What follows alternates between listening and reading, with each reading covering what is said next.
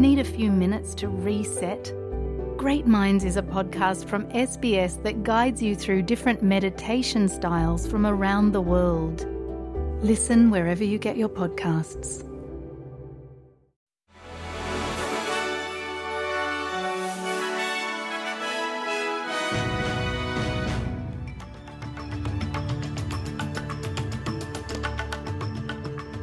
प्रस्तुत हैं आज के समाचार। ऑस्ट्रेलिया के पैलेस्टीनियन समुदाय के सदस्यों का कहना है कि वे गाजा में जो हो रहा है उस पर शांतिपूर्वक प्रदर्शन करने की क्षमता बरकरार रखना चाहते हैं। न्यू साउथ वेल्स पुलिस इस सप्ताह के अंत में सिडनी में पैलेस्टाइन समर्थक विरोध प्रदर्शन में किसी भी परेशानी से निपटने के लिए तथाकथित असाधारण शक्तियों का उपयोग करने पर विचार कर रही है। ऑस्ट्रेलियाई सरकार ने बताया है कि बीते सप्ताहांत में इजराइल पर हमस के हमले से प्रभावित ऑस्ट्रेलियाई लोगों को बाहर निकालने के लिए दो अतिरिक्त उड़ानें सुरक्षित की गई हैं। ऑस्ट्रेलियाई लोगों को बेन गुरियन हवाई अड्डे से लंदन तक लाने के लिए दो क्वांटस उड़ानें संचालित होंगी। दूसरी ओर इजरायल और हमास संघर्ष के बीच फंसे भारतीयों को निकालने के लिए मोदी सरकार ने विशेष अभियान चलाया है जिसे ऑपरेशन अजय नाम दिया है। इजरायल से ऑपरेशन अजय के तहत पहली फ्लाइट भारत आ गई है। इस फ्लाइट से दो सौ बारह भारतीय स्वदेश लौटे हैं। एक अनुमान के अनुसार इजरायल में अठारह हज़ार के लगभग भारतीय फंसे हैं। इनमें ज्यादातर आईटी प्रोफेशनल और छात्र हैं।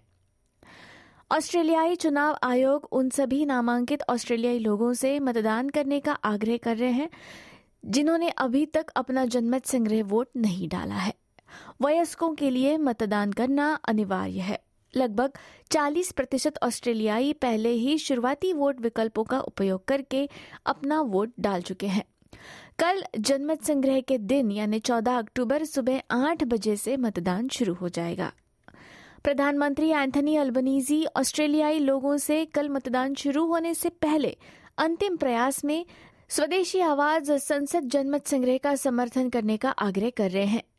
हाँ अभियान वालों का मानना है कि स्वदेशी और गैर स्वदेशी ऑस्ट्रेलियाई लोगों के बीच स्वास्थ्य और आर्थिक परिणामों जैसे क्षेत्रों में महत्वपूर्ण असमानताओं को संबोधित करने के लिए ये वॉइस महत्वपूर्ण है।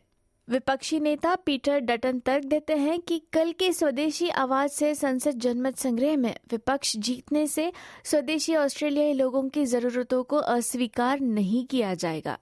श्री डटन और बाकी विपक्ष अभियान ऑस्ट्रेलियाई लोगों के कल होने वाले मतदान से पहले अपनी बात कहने के लिए अंतिम प्रयास कर रहे हैं। न्यूजीलैंड के राजनीतिक दल चुनाव के दिन से पहले एक अंतिम प्रयास कर रहे हैं जब न्यूजीलैंड अपनी सरकार बदलने के लिए तैयार है।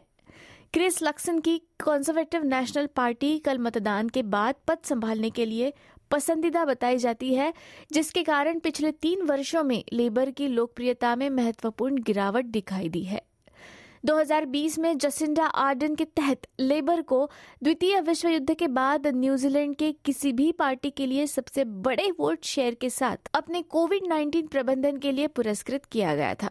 अगली खबर खेल जगत से। इंटरनेशनल ओलंपिक कमेटी ने रशियन ओलंपिक कमेटी को ओलंपिक चार्टर का उल्लंघन बताते हुए तत्काल प्रभाव से निलंबित कर दिया है। ये पिछले हफ्ते रूसी ओलंपिक अधिकारियों द्वारा पूर्वी यूक्रेन के डोनेस्क, खेरसॉन, लुहांस्क और ज़ैपोरिज़िया इन चार क्षेत्रों में क्षेत्रीय खेल परिषदों को मान्यता देने के बाद आया है जो दो हज़ार बाईस में पूर्ण पैमाने पर आक्रमण शुरू होने के बाद रूस द्वारा कब्जा कर लिया गया था। इसी के साथ आज के संक्षिप्त समाचार समाप्त होते हैं। धन्यवाद।